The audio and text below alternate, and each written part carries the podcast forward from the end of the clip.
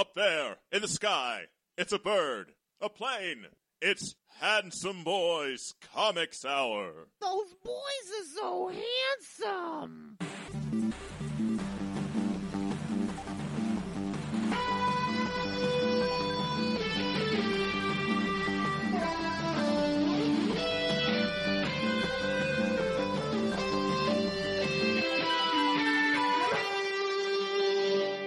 One snicked. One bub. One fortnightly discussion of comics and nerd culture. I'm your host, Robbie Dorman, literature, geek, and writer. I'm your other host, Eric Z. Goodnight, professional artist and illustration nerd. And we are the Handsome Boys Comics Hour, your home for news, reviews, slightly antagonistic banter, and much, much more. It's episode 224. Yeehaw! Pow, pow, pow, pee, pow, pow, pow! See, your sound effects sound terrible now. I'm sorry, it's what Texas has done to me. It has. It's made your. It has made your sound effects quiet. It does. I don't. Yeah. I arrive in Texas. For the uninitiated, Robbie's computer decided not to work for no good reason. It's worked fine until I try and record a podcast. Then it goes no. To be fair, it has done that a lot. It does do that a lot, and it is a mystery how software changes behind your back in different ways every time. Yeah, it's basically for like 10 minutes every time we sit down to record. It's like, why is this broken now? And I just have to feel bad for him. I've never encountered this before. It's a new thing I have to fix. A whole new problem to solve. But we are back. I am back with a microphone. With 100% more tacos and 100% less snow. So many tacos. Not an exaggeration when they talk about the number of tacos in Austin. I'm for it. Tex-Mex in Austin was delicious. Did you manage to go to Joe's Bakery yet? Not yet. I heartily recommend it. It's maybe a place I'll check out when I come visit you sometime. There's a long list. Yeah, that's okay. It is. It's not a bad problem. Not a bad problem to have. No, not at all. But we are back. We are going to be discussing some Wolverine later on. Mm-hmm. Bub. There's one thing what is it, Eric? Help. What one thing I'm good at for, and that's exactly how it says it. We're going to be talking about that later on. Before that, we have comic books that came out roughly most of the past couple weeks, but there are some exceptions. We have been gone for 10 years, so a month. It's not so long. We've had longer breaks than a month before. Mm-hmm. Prior, we're not. I do like this long break. We come back to mostly good and noteworthy comics, and not just whatever. It helps when there's more to pick from. Yep, I can go. Oh, not reading that. We're just gonna hate it. Why would I bother? Yeah. We just need to make a new segment of like, here's some shit I'm not reading. That's not a... Hey, okay, write that down to make a note. I think that's a solid segment idea. Shit we're not reading. Yep. We're dismissing it out of hand. That's the name of the segment. Dismissing this out of hand. This book. But with that, we have some comic books to talk about. It is time for Floppies for Nightly. Floppies for Nightly is where Eric and I will talk about a selection of books. Usually the past couple weeks, this week, it made some exceptions with the long absence, but we review them. We tell you to buy or do not buy them. There's a mush meter goes from 1 to 5. The first book this week is Heroes in Crisis, #1, written by Tom King, art Clayman, colors Tomu Mori, letters Clayton Cowles. I don't get why everyone's up in arms about this book. Obviously, I get why people are up in arms about this book. But I don't get why people are up in arms about this book. Do you take my meaning? I understand, yes. Making people a mountain out of molehill? Yes. As they say? It's making... Complaining on the internet about comic book characters dying. Yeah. Also known as making a mountain out of a molehill. Yeah, I think this is the newest DC Tom King book. And I think Tom King has, in his stint... especially with Batman, has muddied the waters a little bit with the opinion on him as a writer. Mm-hmm. I think outside of Batman, there are, I think it's mostly home runs, but Batman itself is, we've said our piece about it a bunch of times already. But this is, it's gotten comparisons to Identity Crisis, and I see it. You can see it. You can see immediately, okay, dead heroes, there's a mystery, what's happening, that kind of thing. It has the name Crisis in the title. I don't think that's an accident. Mm-hmm. DC loves their fucking Crisis. Mm-hmm. I think most of the people who are really upset about this are the people who are fans of these really small characters that neither you or me care about at all. Like, we know Flash, we know Arsenal. We know those characters, you know, we to varying degrees. But these other guys that die in this, we're like, I don't know, they're like Z-level DC characters that I've never cared about. And this book does its best to make us care a little bit about them. But there are some people who care a lot about them.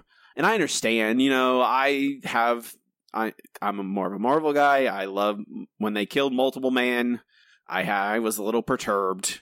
I had my nerd rage going on, so I'm not going to necessarily, you know, tell people they can't be sad when, you know, and that's the thing about these really low level characters, these like bit players. When they die like this, you know, Flash and Arsenal are going to probably come back to life at some point. Like, I don't think that's up for debate.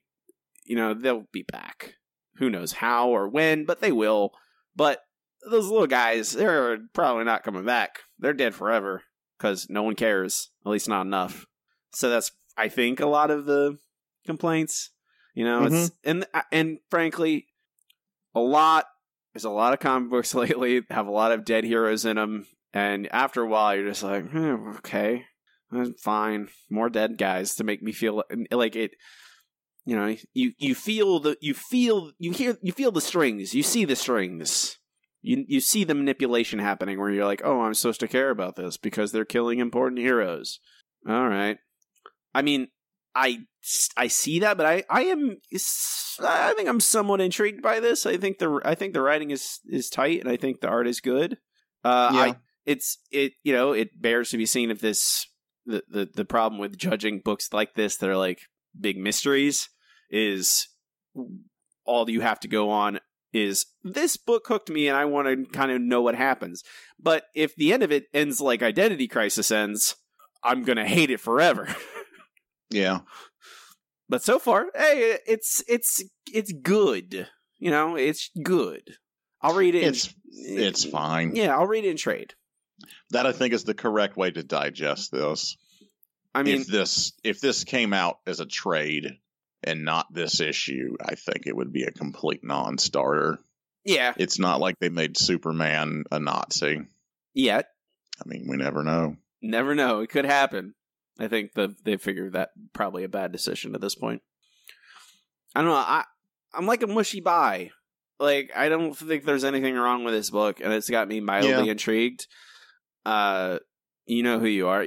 This book is like a month old at this point. I really just wanted us to read it and talk about it. Right. But I'm like a mush meter 3 on it. Buy mush meter 3. I want to say do not buy, but like I really can't think of any reason not to, other than like I just kind of don't want to read it in this format. I mean, that's the reason. Yeah, I mean, that's the only reason I have. Otherwise, like, I completely agree with your assessment. You know, like, mm-hmm. I'm okay with that. So it's a do not buy, except for trade. I think I am a do not buy, yeah. Okay, so that's a split decision with a mush meter of 3 on Heroes in Crisis. Next book up is Dead Rabbit 1, number 1, written by Jerry Duggan, art John McCrea, colors Mike Spicer, letters Joe Sabino. I was really worried when I saw Jerry Duggan on the cover because I can't think of too many things that I've read by him that I've enjoyed, and this definitely literally starts with a man wiping his ass. Mm-hmm. But I don't know. I am intrigued by this for whatever odd reason. It is an interesting book, and I think the character is an interesting concept. I don't know. I just kind of like this weird Rorschach figure who's like you know, middle-aged and retired, and I don't know why. It's interesting. It's kind of badass and awesome. It's like the Rorschach Returns. Mm-hmm. Except without all the fucking Ditko politics. Yes. There's wrong, and then there's right, and there's nothing in between. Mm-hmm. Eric. It's true. It has that, like you say, it starts with a guy wiping his ass because he has hemorrhoids, standing up, and that is the very Jerry Duggan humor. You know, you read his Deadpool. We think we're at an issue of his Deadpool, but that's what That's what you're getting. It's kind of like, hey, it's like this old vigilante. He is an old, aging, poor now, run through all his money, and now he's angered. He's, I guess, the guy who stole all that money from the first place realizes he's around still. I can't point at one thing that's bad about it. I think it is doing exactly what it wants to do. I like John McCrea. I don't think we've ever... Have we ever... We probably read a Preacher issue that he did. Mm-hmm. He's famously done Hitman with Ennis, and he's done some, Judge Dredd and a lot of other stuff over the years, but I like him, and I like the art in this. I think it suits the book. Mm-hmm. I just say I'm not excited about it. That's really all I've got. That's my criticism, is it just doesn't excite me that much. I don't know. This is a good book to me. No, I agree. I don't know how excited I am, but I would read this. I think it's just the combination of the way this guy sees the world and the things that he encounters. And I think it's kind of a badass name, Dead Rabbit. I don't know why. It's a combination of a lot of things that just shouldn't work, and it kind of does for me. It's just a straight up... I could see how you're on the fence, but I think it's pretty fucking awesome. You're straight up a buy then? Yeah, I dig it. I think I'm the same place you are with Heroes in Crisis, where I will read this in trade. I'm just not so into it that I need to buy this one issue. I think that that is just knowing my own habits. That is how I'm going to read this. That's how I'm interested in reading everything, honestly. So, but it's good. It is good. I don't disagree. That's a split decision on Dead Rabbit #1. Next up is Murder Falcon #1. Creator, artist, writer, plus letterer, Daniel Warren Johnson. Colors, Mike Spicer. And letterer, Russ Wooten. So, this is a comic book about a pudgy metal guitarist that uses metal and a weird trans-dimensional murder falcon to fight kaiju. Mm-hmm. If that description doesn't... Stop drilling, you've hit oil. I was going to say, if that description doesn't give you the full clues, yes, that is exactly what I want. Mm-hmm. I will have one of those, please. Mm-hmm. Also drawn by Daniel Warren Johnson. The man is a hit maker. Shit's magnificent. This sad guitarist, bad shit has happened to him. The power of metal makes his guitar fix itself, and then he helps a giant murder falcon punch monsters in the face with it. Mm-hmm. And I could call him a murder falcon. He looks like Rambo with an eagle's head. He kind of does, and a robot arm. With a giant Doomfist robot arm. Yep. Yes. And there's nothing bad you can say about this, because you can be like, "Oh, this is stupid." Well, you're fucking wrong. Because this shit is magnificent. The Murder Falcon punches the monster, and it makes the noise splorped. It ends with them sitting on top of a van, looking over a cliff at a giant, disgusting crab monster. Mm-hmm. They're like, "Let's go fucking murder that crab monster." Fuck yeah, bro. Exactly. It's not... This comic book is not... I will say this. It has more depth then the concept would make you believe it does. Daniel Warren Johnson knows how to make good fucking comic books. Yes, this is. I imagine by the end of this what seems like a joke comic book. I imagine he'll fucking be breaking our hearts. Yeah, it's much less serious on the surface than Extremity is, which from the get-go is like, oh, we're in a fucking terrible place and everyone hates each other and people are getting their limbs chopped off. This is more like, hey, it's a guitarist guy and he's a little sad and then he's happy because he gets to use a guitar and fight monsters. It looks like he was married and his wife had a miscarriage or something, or a bad illness. She's not around anymore, so it can't be good. Yeah. But frankly, I will say, Daniel Warren Johnson. I don't. Whatever the project is, Daniel Warren Johnson illustrates the phone book. Buy.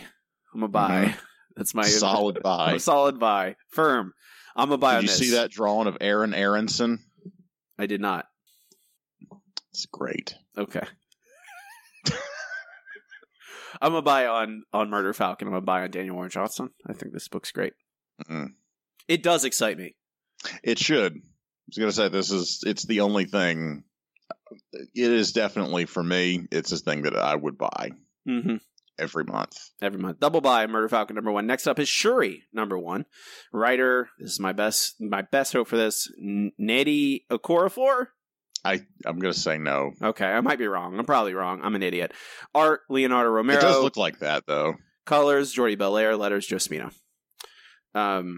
Marvel, right on top of things with these Black Panther books. This, and there's a Killmonger book coming out as well, 8 months after the Black Panther the movie came out. Mm-hmm. And some of these, Black Panther himself is not alive right now in the MCU, but whatever. This is definitely like, Shuri is a character that has existed for a while, and they clearly went, that everyone liked the one in the movie. All right, she's like the one in the movie now. That's There's nothing. They're totally different characters. The one that Shuri that existed prior to the movie was very different than. Yes, but.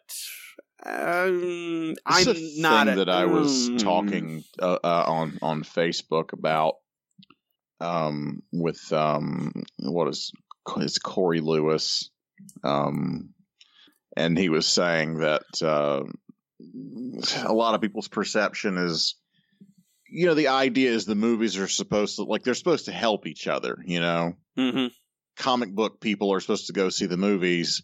And the people that come in from the movies just be like, oh, well, comic books, it's more stories about my favorite things. And Marvel has shifted everything in their universe to be more like the MCU.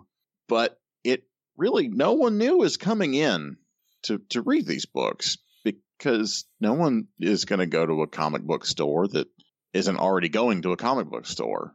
Mm-hmm. No one's looking at this. Like all the MCU is doing is people that might read some of this stuff, like, they're just going to see the movies instead.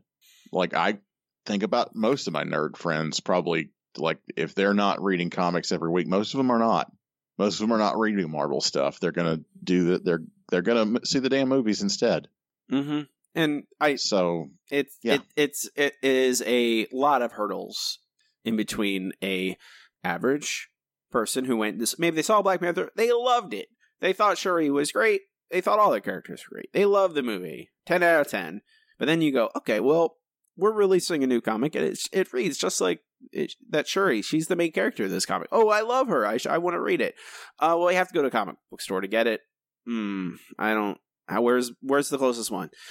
And then, you have to, if you want to make sure they have it, you have to go open a paper catalog and write down an order number on a piece of paper and then hand it in to the comic book store owner, and then you have to pay $4 for it.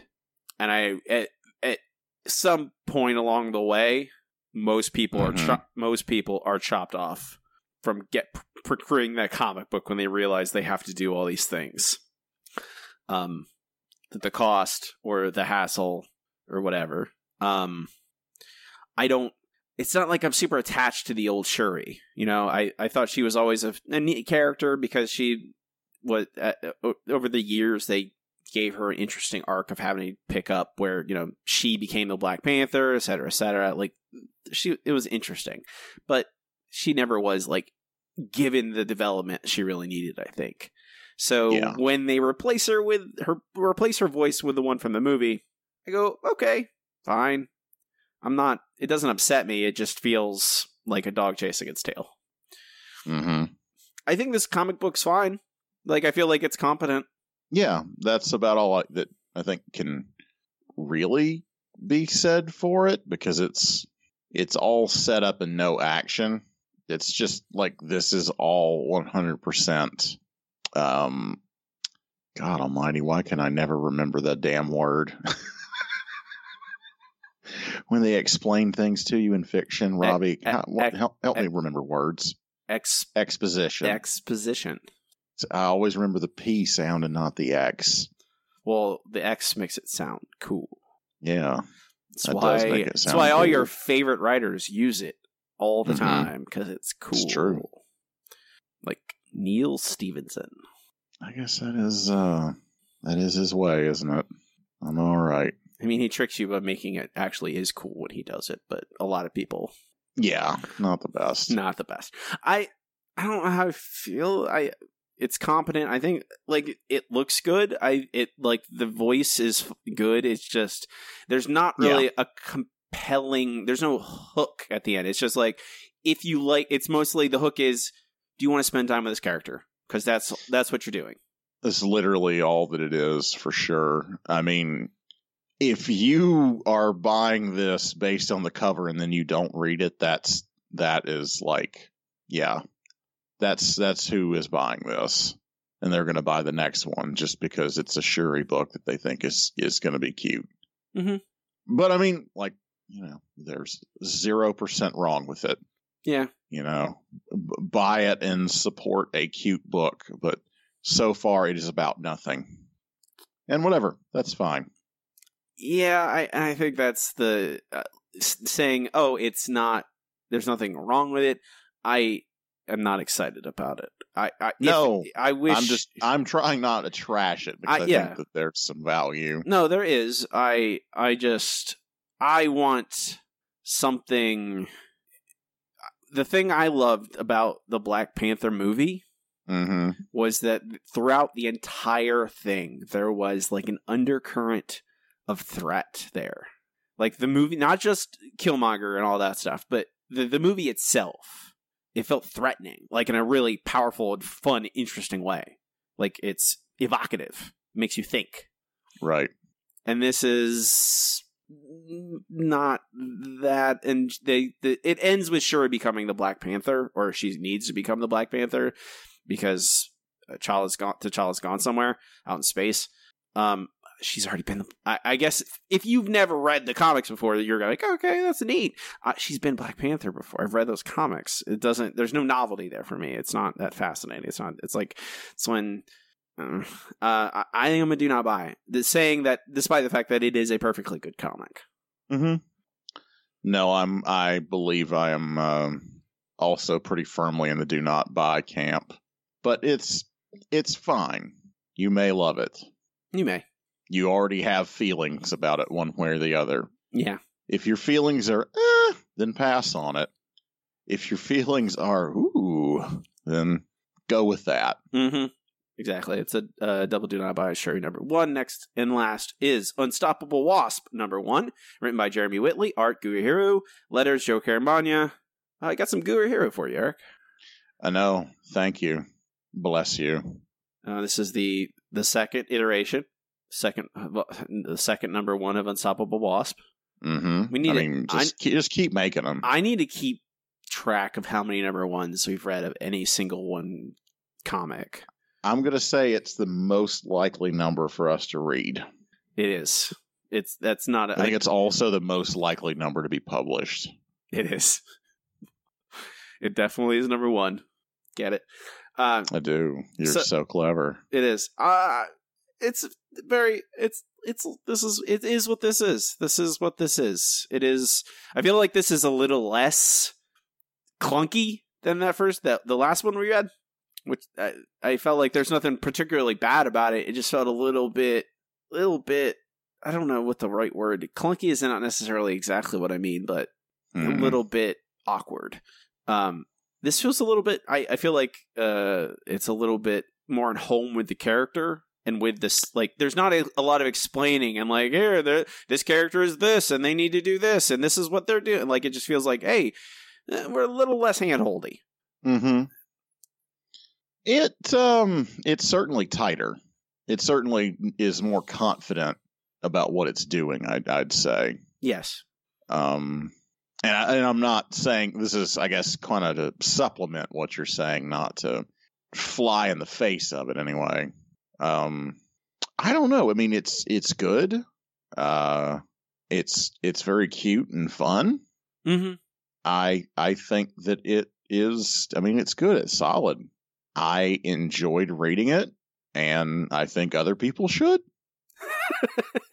It's a book about cute superhero girls being cute. I mean, that's a thing. That's a thing we can get behind. And I think the other thing in this is that I didn't give much of that Wasp a chance, and I think it's largely because it very felt much like, here's a book about STEM for girls, and then, like, it just, that's all it felt like, and then, like, it didn't feel like Nadia was a real character, and it didn't feel like it was connected to anything. It was just like, there's nothing wrong with that, but it's I am an old man. And I will recommend it to those people and say, it's not for me. And that's okay. Mm-hmm. I think this one is actually one I can enjoy reading. The Gurihiru is great. The art is cute. The story is cute. But it also, it feels a little bit more lived in. I like the idea of some like weird legacy of Hank Pym is around, like, and it is a possible threat.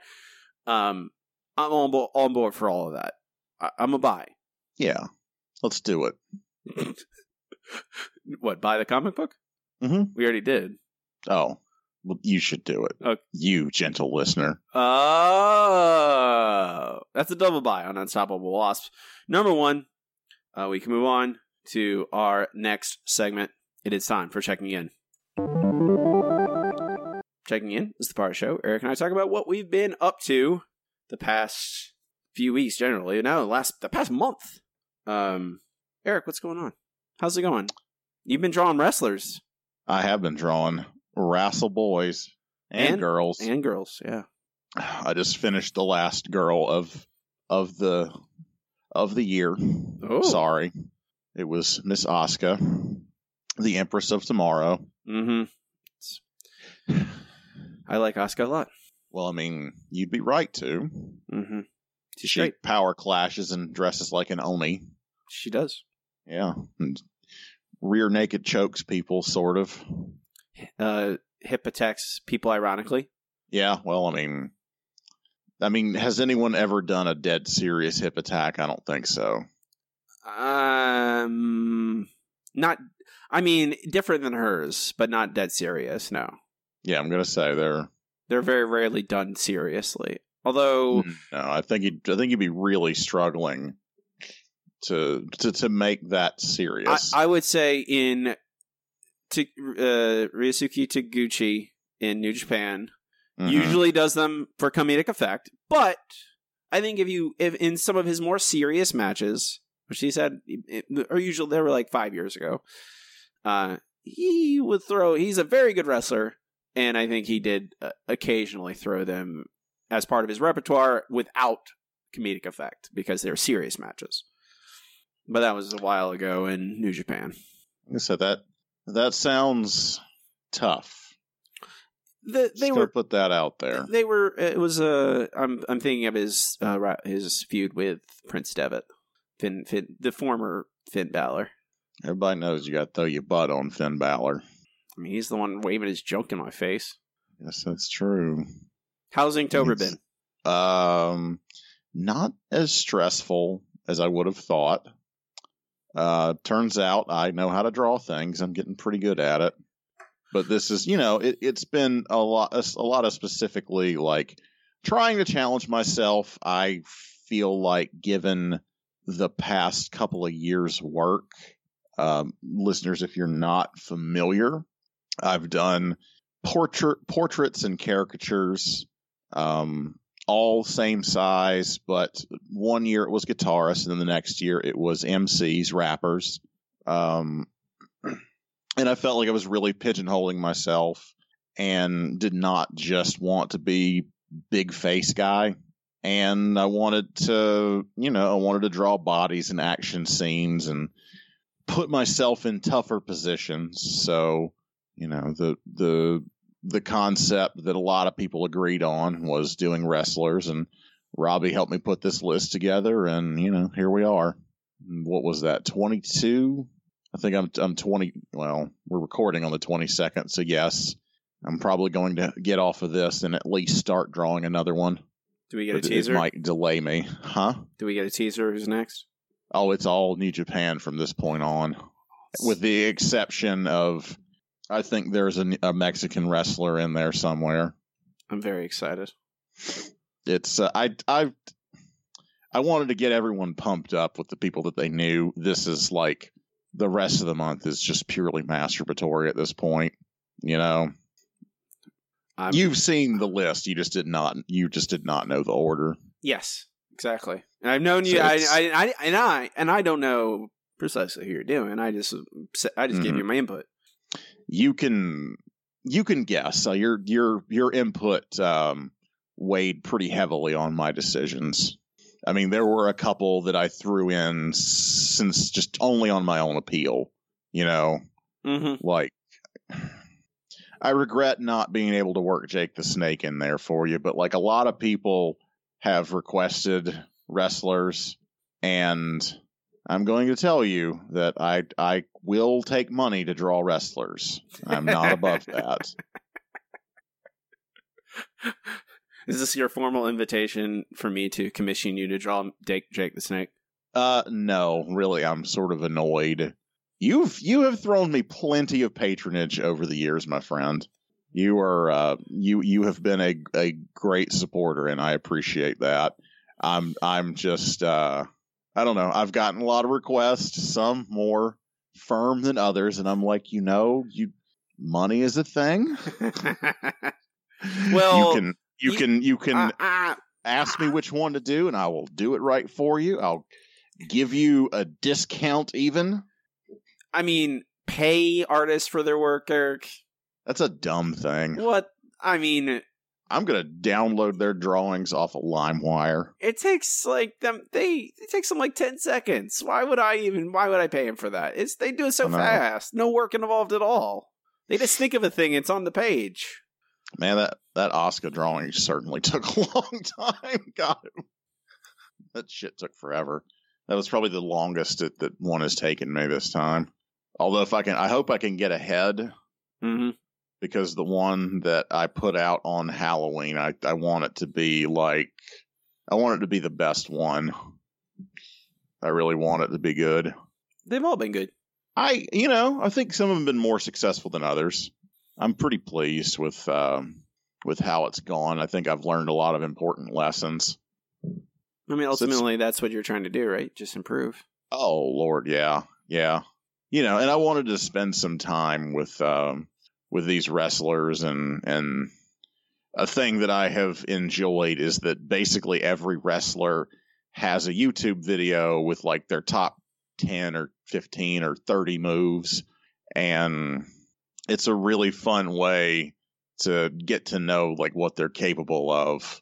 I haven't really been watching like whole matches by a lot of people because it's not always the easiest to find them, and I don't feel like subscribe to them. Good or yeah, I'm not going to subscribe to WWE Network. You don't want to give them money so they can release some propaganda about Saudi Arabia. I'm not so into that. No, I'm not really either, honestly. We haven't talked about that. Oh no! They're doing business with a country that literally doing business with a country. They're not doing business with another business inside a country. They're doing business with a country with that is basically amounts to propaganda that they literally just assassinated a journalist. Oh yeah, that's so that we're cool with that. Everyone's all right with that. The company they tortured him to death, so it's okay. They're just a company. It's just entertainment. Yeah, don't worry about politics. Well, this is exactly what happened the last time too. It's a little. I didn't approve of it then, but it makes it a lot easier when you go, oh, well, they literally did just murder a person for no good reason other than that he didn't like them a little bit. Well, people that. Apparently, WWE fans don't get the news. So let me. What are your hits from? Let's bring this back to me. What have been your favorites, just for my own edification? What have you liked that I've done? I mean, I like all of them. I think I really like the Charlotte. Mm-hmm. Just because the figure eight's a great move. I like the Bayley. The wrestlers I like are the ones I. I feel like that is the general trend. Yes. Dusty. I love Dusty. Love Samoa Joe, Nakamura. That Samoa Joe didn't go over so good, which is a shame because I really liked the drawing of it. No, it's great. I fucking love him doing that crazy ass kick. Like it's not even like. It's a common wrestling move as far as I can see, because plenty of people do that kick. Yeah, enziguri. But just seeing that big ass crazy fucker do it is just so awesome. I mean, I could watch him kick AJ Styles in the head all day. Yep, it's. I think it's a combination of his size and the fluidity. It's so smooth. Mm-hmm. He does everything so smooth. He is a fucking badass. There's no two ways about it. He's great. That was that. When I was talking about those move lists, I didn't get Samoa Joe that much until obviously I was. He gave that speech about AJ Styles' family at SmackDown, and I was there for that. And I'm like, holy shit, this guy's awesome. And I just hadn't been exposed to him. Mm-hmm. But seeing him fucking move, it's like, okay, I can see why people would like him. I can see why he is who he is. Man, Bayley got a lot of likes. Yeah, did all right. I was not expecting that. I still love her, but the WWE has not done her any favors lately. It's true. I mean, they're pairing up with Sasha. It's fine. But they, I don't. They don't do really anyone any favors for the most part. They don't. They do Roman Reigns a lot of favors. How is Punk Pro Wrestling, Eric? Dude, it was really good. I saw your pictures. Yeah, it was. I think I need to spend more time. I mean, unsurprisingly, I think Florida has a pretty legit indie wrestling scene. Very strong. Yeah. You should go do some MLW shows when you can. Where are they based out of? I think Orlando is where they tape Major League Wrestling. They are legitimate. They have big stars show up from time to time, and they are doing a television show. Mm-hmm. They're good. I don't know how often they tape, but they're if you outside of WWE, because NXT is in Full Sail, but yeah, and they tour through Florida all the time. But MLW, there's like a dozen different indies that float around Central Florida, just Central Florida, and that's discounting South Florida and the up in here, Jacksonville, Tallahassee. Live wrestling is what is it's like. There's a lot of people who I don't think would say I'm a wrestling fan, but if you take them to a wrestling show, they will enjoy themselves, have a hell of a time. It is a very different thing, particularly this is a very small wrestling like league, I guess. I don't know what it is. There are a lot of people, and some of them are very raw. Some of them are very young. Some of them are super fucking talented. Like, I definitely saw some balls to the wall shit. You know, I was impressed, you know, mm-hmm. And it didn't hurt that, like, oh God. I mean, the whole room, I mean, it was like a bar, mm-hmm. you know? Yeah. It was like going and watching wrestling in a bar to where maybe you could pack 500 people in there. Maybe. Those are the best. Those are all the, like, my memories of seeing wrestling. All my favorite shows are the ones that are like, there's like 50 or 100 people. There were far less than that. Yeah, exactly.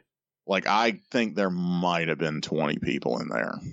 Like, it kind of upset me because all I can think of is all these people, because there were probably as many spectators as there were wrestlers.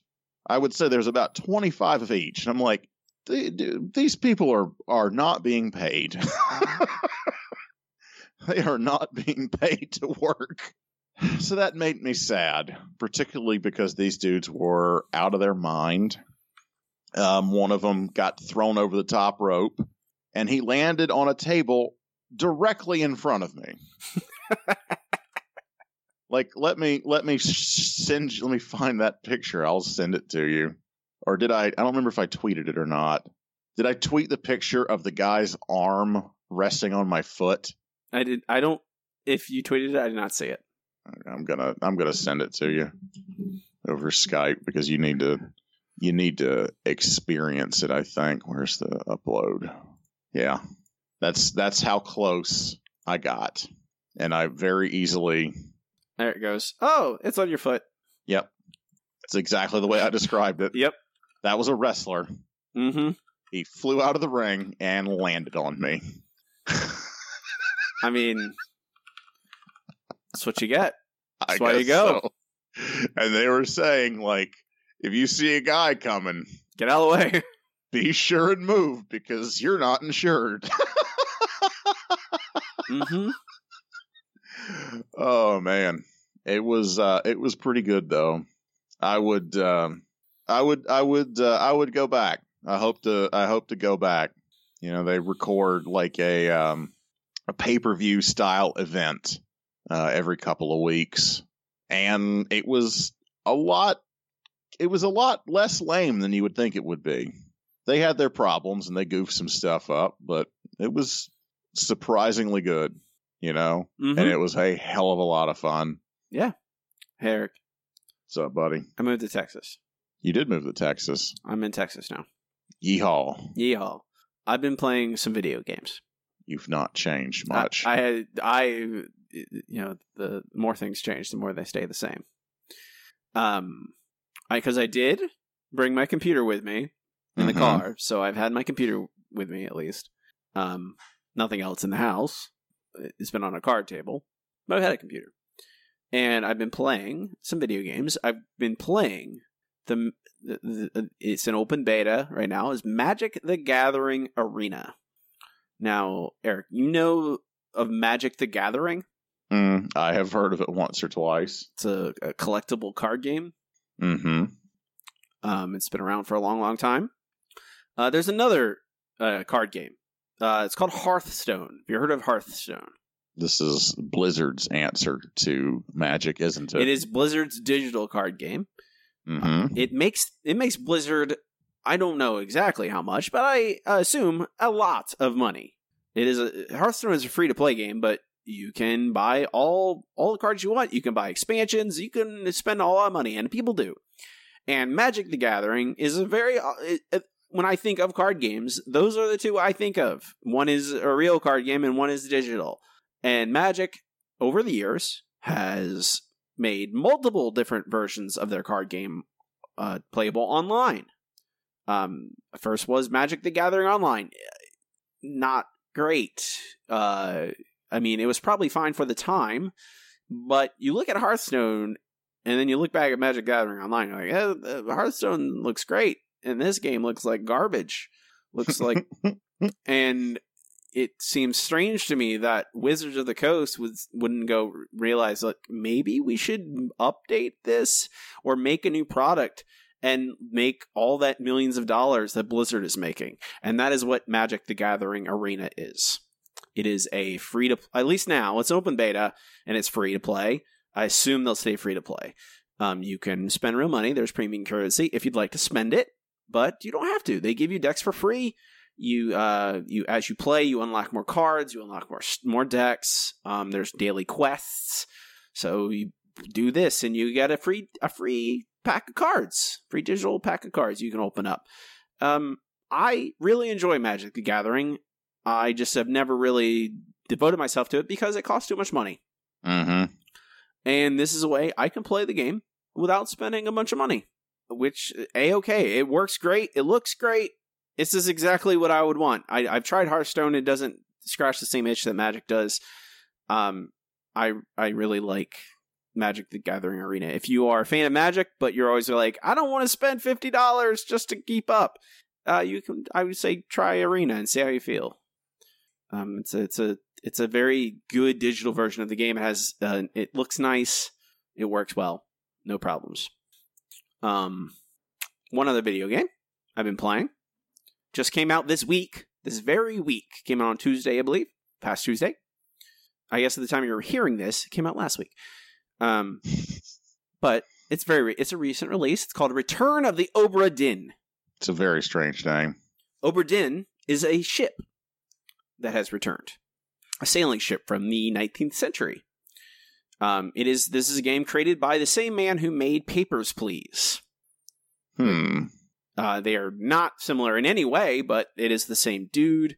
Papers, Please is only, like, on the loosest terms a video game, because it is not a game that I was like, oh, I need to beat this. I want to see the final, what it's like at the end. There's not really a story either. It's just like you're a dude at a border crossing, looking at people's papers and approving if they go through or not. And like it is meant to tell you something and make you feel things, and it is effective at that. But Return of the Obra Dinn is a video game ass video game.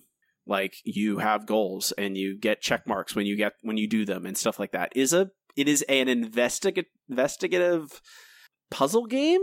I guess because you are you're an insurance adjuster in the 19th century. I guess they existed back then. There were insurance companies then. But the Obra Dinn is a sailing vessel, and it has returned after disappearing 5 years ago. Everyone on board is dead or gone. And you have a little magic compass. As you go on the ship, you walk toward a body. The bodies you find, you hit a button. And it takes you back to the moment of that person's death. And so you're trying to figure out who they are, how they died, and who killed them, if someone did it. There's 60 people on board, because you have a list of the crew, and you have a sketch of the crew, of every single person on the ship, and you are trying to put together the pieces. I mean, when I say the moment of their death, I mean literally like the 10 seconds surrounding it. And you don't get anything else. You get a snapshot in time, like you get that you can explore. Like you can walk around the two people or whoever, whatever the situation is. Sometimes it's a person murdering another.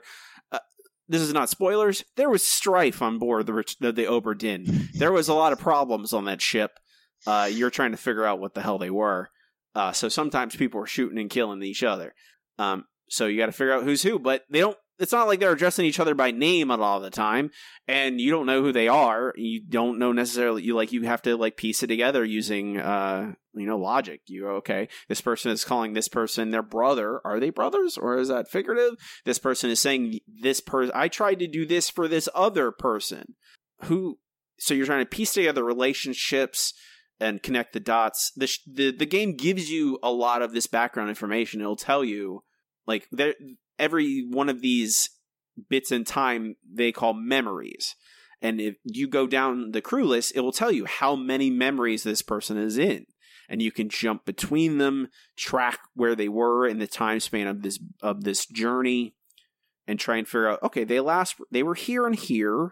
Can I glean anything from their behavior here and apply it later on? A lot of things like that. It is a pure puzzle game. There's no threat, really. Nothing's attacking you. It is just trying to piece the clues together. It has a very distinctive visual style. It's hard to describe, even. It has like a strange framework kind of animation. You can also change the coloring, basically, of it, depending on what kind of monitor. Like, there's options for an old Macintosh monitor, an option for an old IBM monitor, like old CRT colorings. You can choose that if you want a more sepia-toned or a green-toned image, I guess. I chose sepia. It's a really unique game. It's like the Batman investigative mode in detective mode in Arkham games, except the entire game is that. And it's a lot and less hand-holdy. It's very much like, look at how this body is sitting here and look at the moment they died. Is there a dude? Sometimes it's literally a dude is stabbing them in the chest and you go, okay, well, obviously this guy got stabbed by that guy. But other times you're like, I'm not sure what happened here. Like, at least you don't know why necessarily something happened. And you're like, why is this doing, what's happening? Why is this, and you're like, and as you go through the game, you piece together the story of the Obra Dinn. And it's a pretty good story. It's pretty interesting. And it's very visually striking. I'm really enjoying it. It's not a super long game. I imagine I'm not finished, but I'm like halfway through. And I think as I get closer to the end, it'll be easier because there'll be less people I have to, like, you're trying to, the hardest part is figuring out identities of people. You're like, who's this? They're just one of the 7 different top men, whatever that is. They were top men on a boat. So I guess they went up in the, rope. They were up in the sails and stuff. So, but they're like a whole bunch of names. I'm like, I don't know who these people are. And you're like figuring it out. But I think as the list gets shorter, it'll be much easier, but it's like 5 hours so far. I imagine it'll take me another few to finish it up. It's a bite-sized kind of game, and I really appreciate it. It's really good. It's exciting. If you're feeling like a kind of a puzzly, moody, it's very moody. It's like very super weird. Yeah. 1-bit graphics. Yeah, it's very. There's a lot of detail.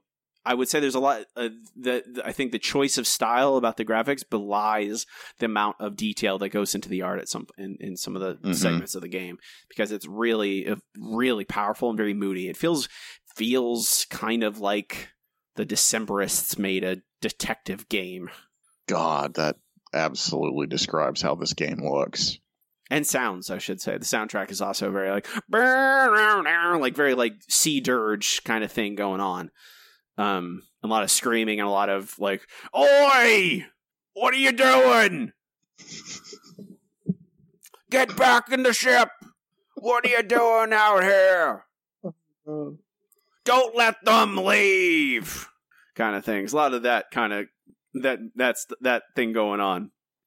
I highly recommend it. Eric, what's up, brother man? You want to talk about some Wolverine, bub? Snicket, bub. Snicket, bub. We can move on to our final segment. It's time for Nerd Boy Book Club. Nerd Boy Book Club is this part of the show where Eric and I sign a longer collective work and discuss it in depth like you would a book club. Instead, it's a comic book. That's the only difference. The other difference is we're reading it. I guess that's true. We are discussing this week is Wolverine volumes 1-3. This is the 2010 Wolverine. Dear God, there are so many different Wolverines.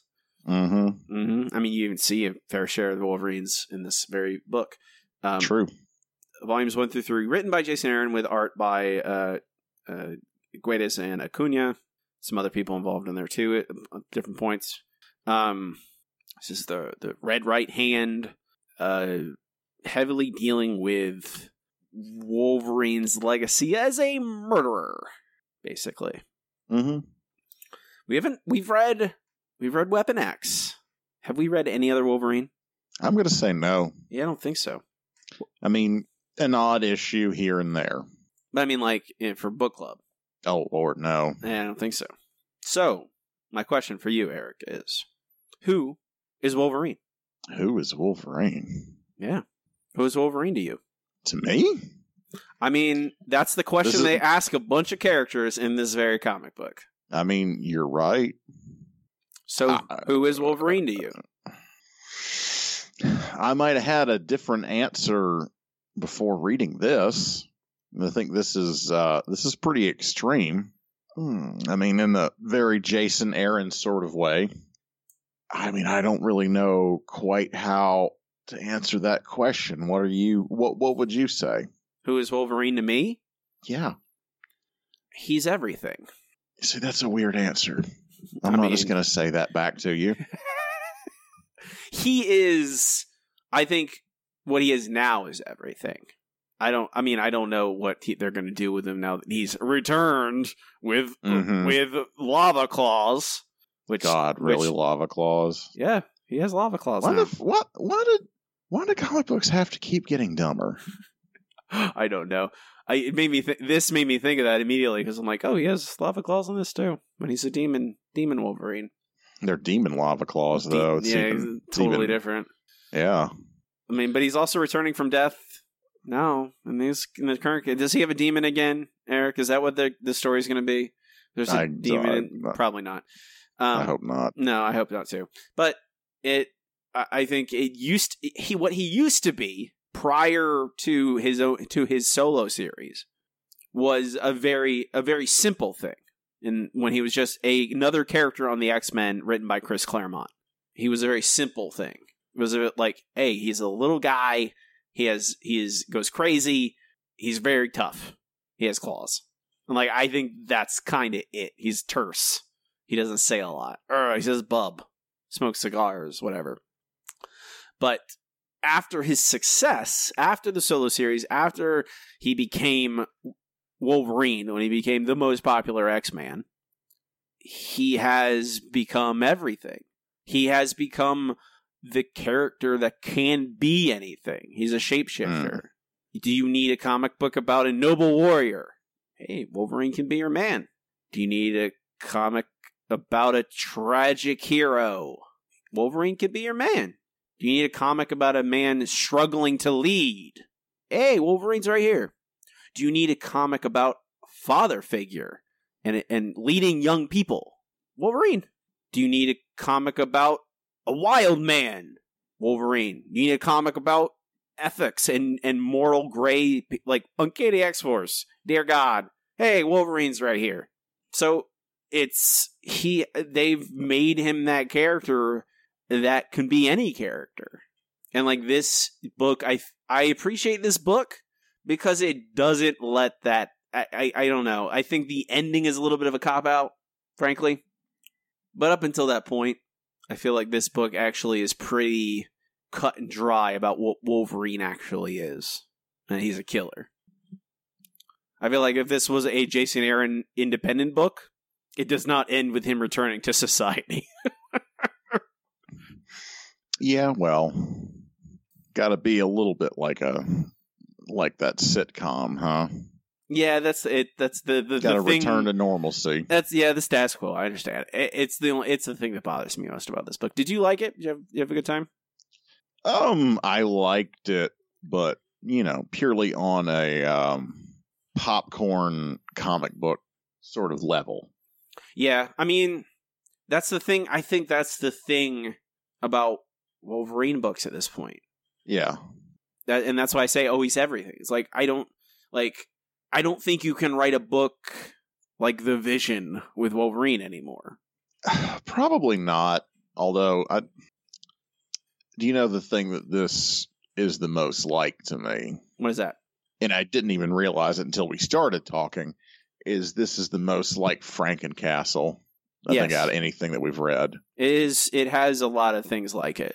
Yeah. In a lot of shared similarities.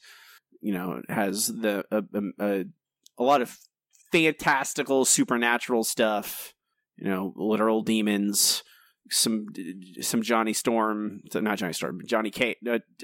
Why am I saying a lot of other Ghost Rider? What's the name of Johnny Blaze? Dear God. Johnny Cage is Johnny Cage. Rider. I mean, yeah. Mortal Kombat. They're all Ghost Riders in Mortal Kombat. Scorpion's a Ghost Rider. Scorpion's definitely a Ghost Rider. Katana's a Ghost Rider. Sure. Liu Kang's a Ghost Rider. Yeah, he's the Chinese Ghost Rider. Raiden. He's also Chinese Ghost Rider. Also Ghost Rider. Except in some canon where he's white. Jax. Yeah. Ghost Rider. Mm-hmm. Sub-Zero, actually not a Ghost Rider. Yeah, he's Ice Rider. But like there's Ghost Riders and multiple Ghost Riders in here. So it has that like air of silliness in what is otherwise a very serious comic, or like at least a very bloody comic. Mm-hmm.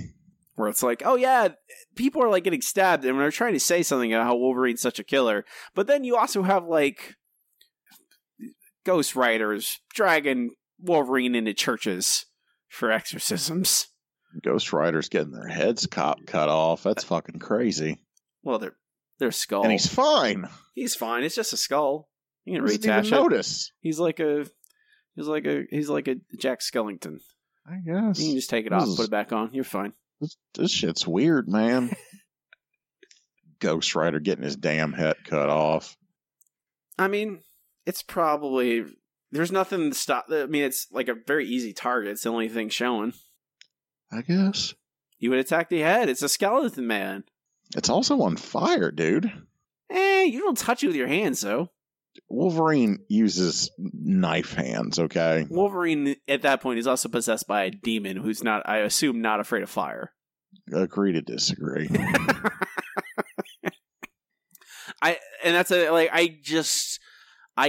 What change is there going to be affected upon Wolverine? I definitely expected zero in this. Yeah. And like it's significant until it's nothing. Like it's significant. Like, oh wow, he like is literally like an like doing like a Sisyphean journey into the wilderness after his ordeal, like jumping off of cliffs just to punish himself and climbing back up, doing it all day long. But then it's just like, oh nah, it's all right. He saved some kids from being eaten by wolves. In those illegal kid versus dog fighting rings. I just don't know what. I don't know why that is the thing. They had video cameras there. They're taping that for someone. Who watches that? They have to put on their Twitch channel. I'm like. There's no... That doesn't exist. Like, in the Marvel Universe, is it that much darker where there are people who not... And it's not just dogs, it's wolves that they've captured in the wild to kill the children better, I guess, than just dogs. Like, it's like that... A little, you're pushing a little bit, Jason Aaron. You might be pushing. That could be the subtitle for this book, I think, is you're pushing it a little, Jason Aaron. Yeah.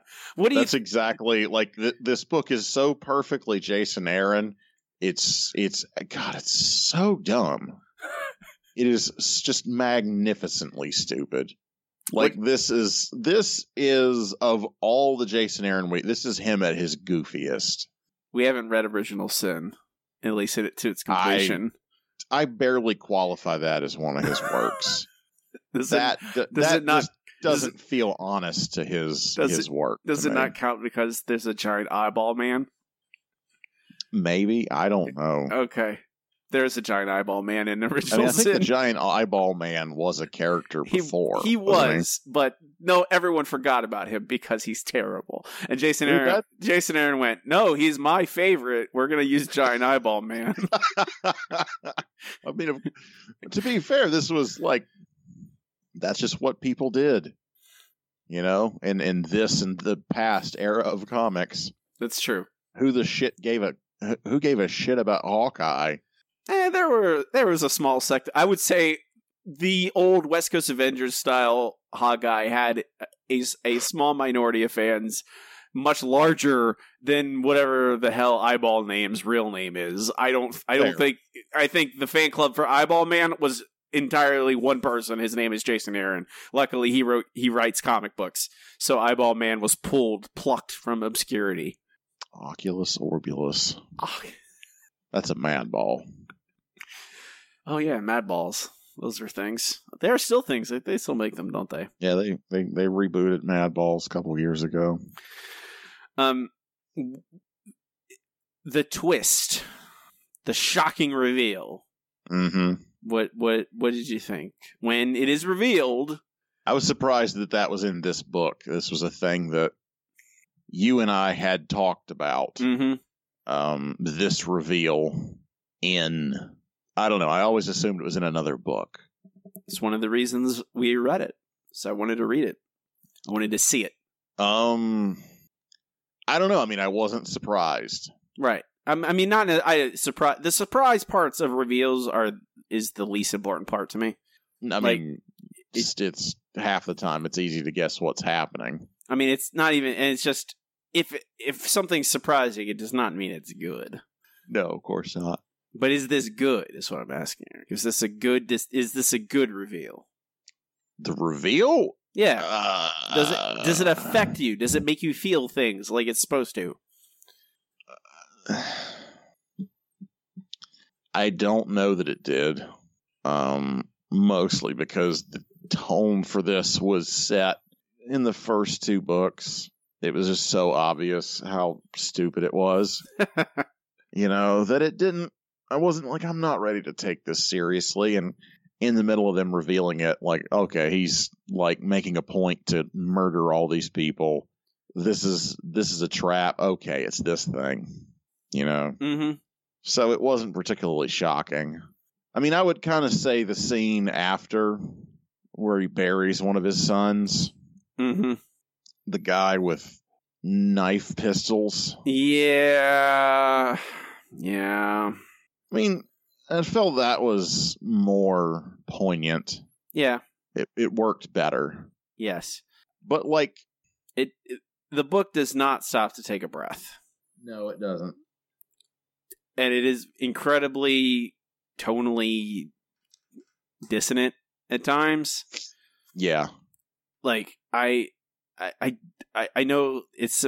I think we're supposed to go like, oh man, Wolverine's in hell and he's getting tortured, but it feels like It feels like Iron Maiden hell. Yeah, it's dumb. It really does. Like, that's a very good way to describe it because it does. It feels like it's off of a fucking album cover. It's so stupid. And like it's gonna be fucking Evil Ernie standing on a ledge playing bass. Yep, those are bass sounds. 666, the number of the beast. I like if you want to show me hell, like I thought that's what's happening. Like it says Wolverine goes to hell, and then it starts with him having that conversation with Pastor Wraith. Pastor Wraith, you don't choose your different name, Mr. Wraith. You're Pastor Wraith. You know, the people who go to your church don't have a problem with a guy whose last name is Wraith. Yep. Pastor Face Raper. Pastor Mercenary. Yep. Totally fine with that. But, and he talks about how, hell isn't necessarily full of fire or demons and stuff. And I went, that makes sense. He's not actually going to hell. He's just going to be enduring pain. He's just going to, he's going to be put through hell. He's going to endure a lot of torture and punishment and physical and emotional hell. Nope. Devils. Bunch of them. Super dumb hell. Bunch of devils who have a powerful devil sword. Giant bone sword that will cut your soul into pieces. Sabretooth is there. Gets chopped into lunch meat. A couple times. His dad's there. His dad is there, which I'm sure if I read Wolverine Origins, I would care about that reveal. But they don't even have much of a scene. It just ends. Like, that's the thing. Like, it doesn't... And it feels like very much like that in particular is centered entirely around us being like, oh, it's his dad. Like, I don't... Yep. But there's nothing else there. They have a scene together, and Wolverine's like, "You're not my dad," and his dad's like, "I am too, your dad." And Wolverine's like, "No, I'm not your. No, you're not. Bye." And I'm like, "Well, what was... and Puck? What happened to what? Why is Puck in hell? Eric. He's not later. What? He's not later. Is that all? He's not later. Okay, I'm going to ask. This is a serious question. Yes. In the Marvel Universe, all it takes to get out of hell is to be a good climber? I mean, there's got to be some way out. Like, that is Puck's escape plan. It is not like, oh yeah, we're going to overthrow hell and then use some magic to get us out. It is, no, we're going to just cause some chaos and then climb out. Like, literally, like, climb out of hell, literally. I'm like, well, where do you come up out of? Do you come out of the ocean or, like, just come out of, like, a cave somewhere? Like, how does that... Is that literally why it's so easy for people to come back to life in the Marvel Universe? Well, it's a cave in Australia. Oh, might as well just stay in hell. Yeah. See the spiders they got there? It's pretty fucked up, bro. Snakes? Mm-hmm. It's hot. Big. Sure. Australia's big. It's a big continent. I guess so. Most continents, pretty big. True. Very true. I don't know. I like it. I don't know if I'd go recommended it to a lot of people, though. Like, it would not be, like, in my top 5 Wolverine comics that I'd say people should read. It's pretty damn silly. Like, I think, I don't know. We probably should at some point look at the Wolverine, Jason Aaron's Wolverine and the X-Men book, which is a much more, it's a different book entirely because it's, like, all the young X-Men and Wolverine. So, and that's the thing, like, he wrote, when I was describing all those different Wolverines, Jason Aaron wrote all of them. He wrote every iteration he could possibly think of. I think this is for hardcore Wolverine fans and hardcore Jason Aaron fans. One or both of those things, and you'll like it. Well, despite myself, I did enjoy this book. Yeah, I mean, it's not. You know, it's not bad. There's a lot of value to it. I feel like nothing in here is particularly a stretch. Like, it's dumb and comic booky, and the characters are more or less tonally correct for that Venn diagram of Jason Aaron writing Marvel characters. Yes. And I think the art is generally good. I wish I don't think there's any real weak points, honestly. No. Nothing that lasts for very long, anyway. I just wish it was a single artist. Yeah, that is your usual thing, and I usually agree with you. I was kind of unperturbed by this, though. No, I guess it's not long enough for it to matter. It reads pretty fast. How did the devil sound to you in his head? To you, in your head? In your head, how did you read his voice? Let me go back and see his face again so I can give you a fresh answer. The devil. Is that how he sounded to you? No. Okay. I'm just doing a voice. Oh, I see. Where is he? Oh, God. Yeah, he's got, like, one of those, like, comical, like... lots of reverb voices. It sounds like gross, and it's the voice actor is like doing a bunch of weird, like, vocal stuff. He sounds exactly like the trolls in Ernest Scared Stupid. That's what he sounds like. Oh, more reverb. I gave him the voice of that Simpsons character. That oh my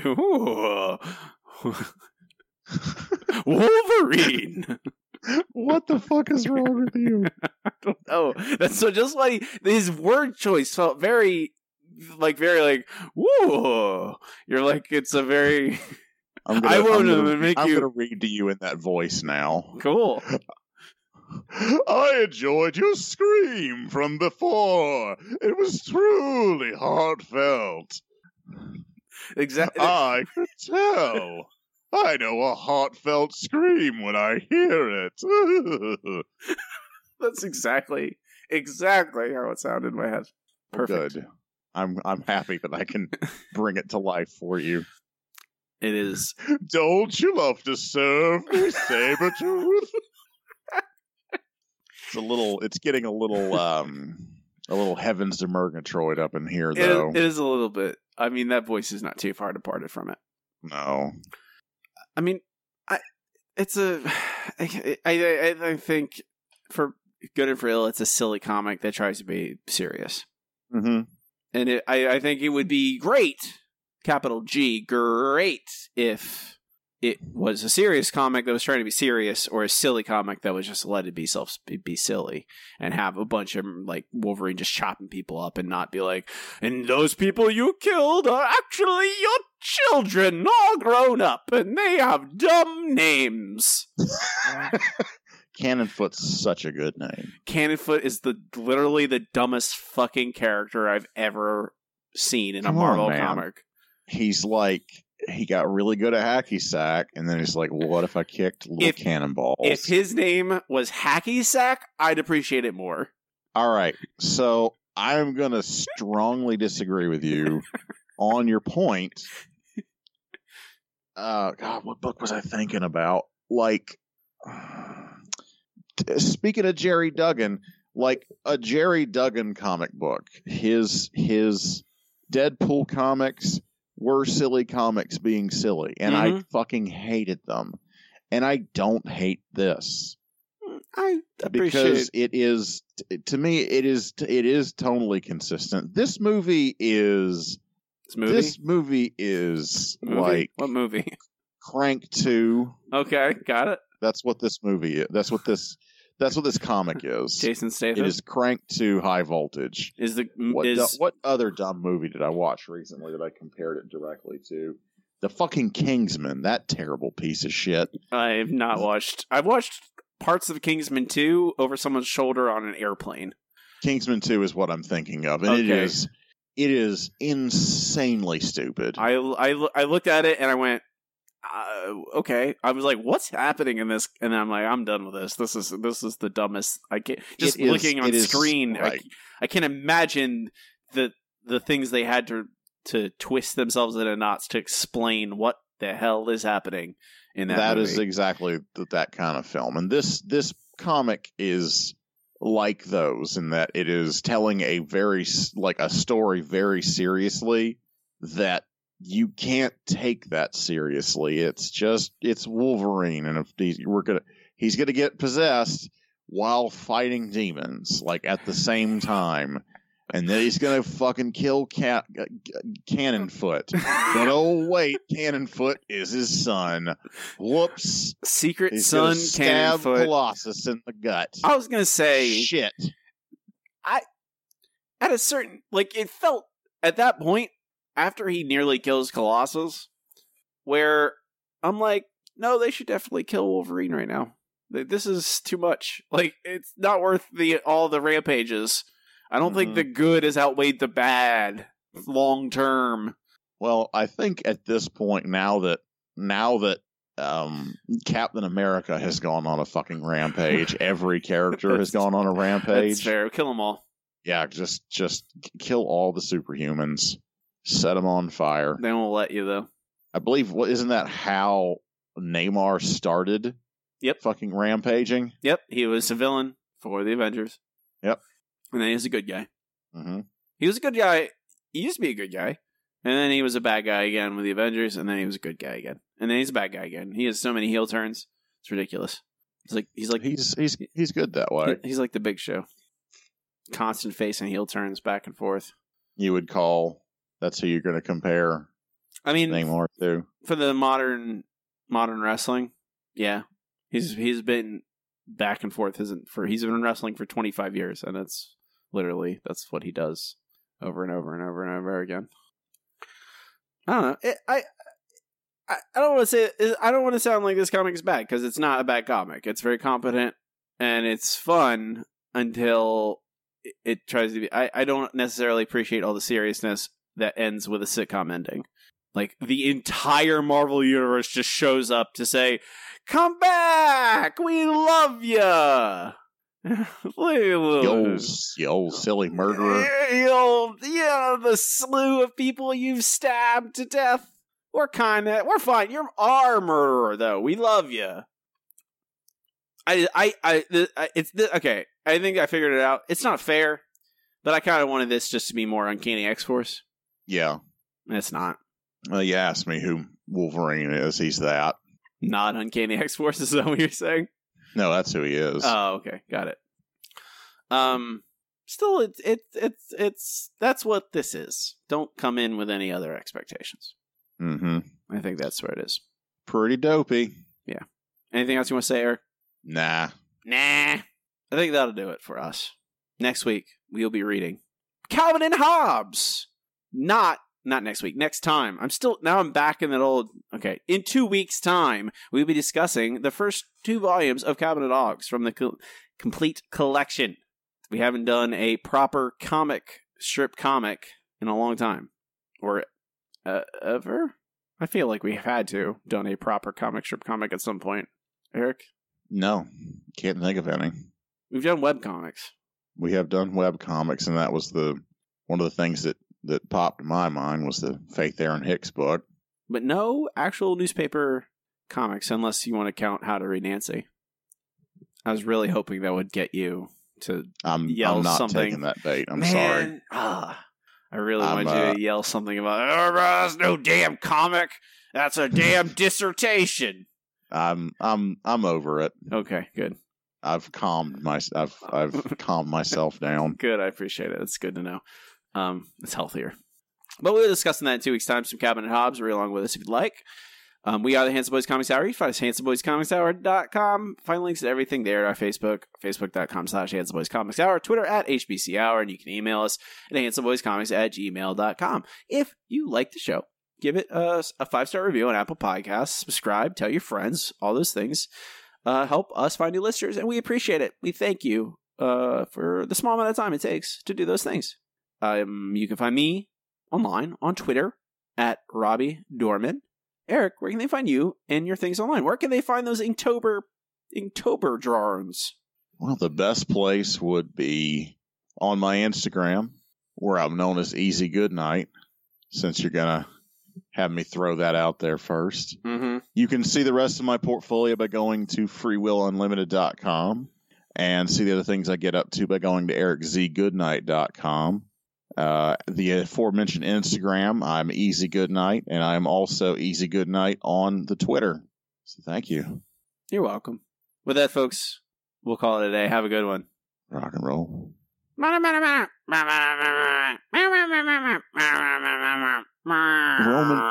Reigns has leukemia.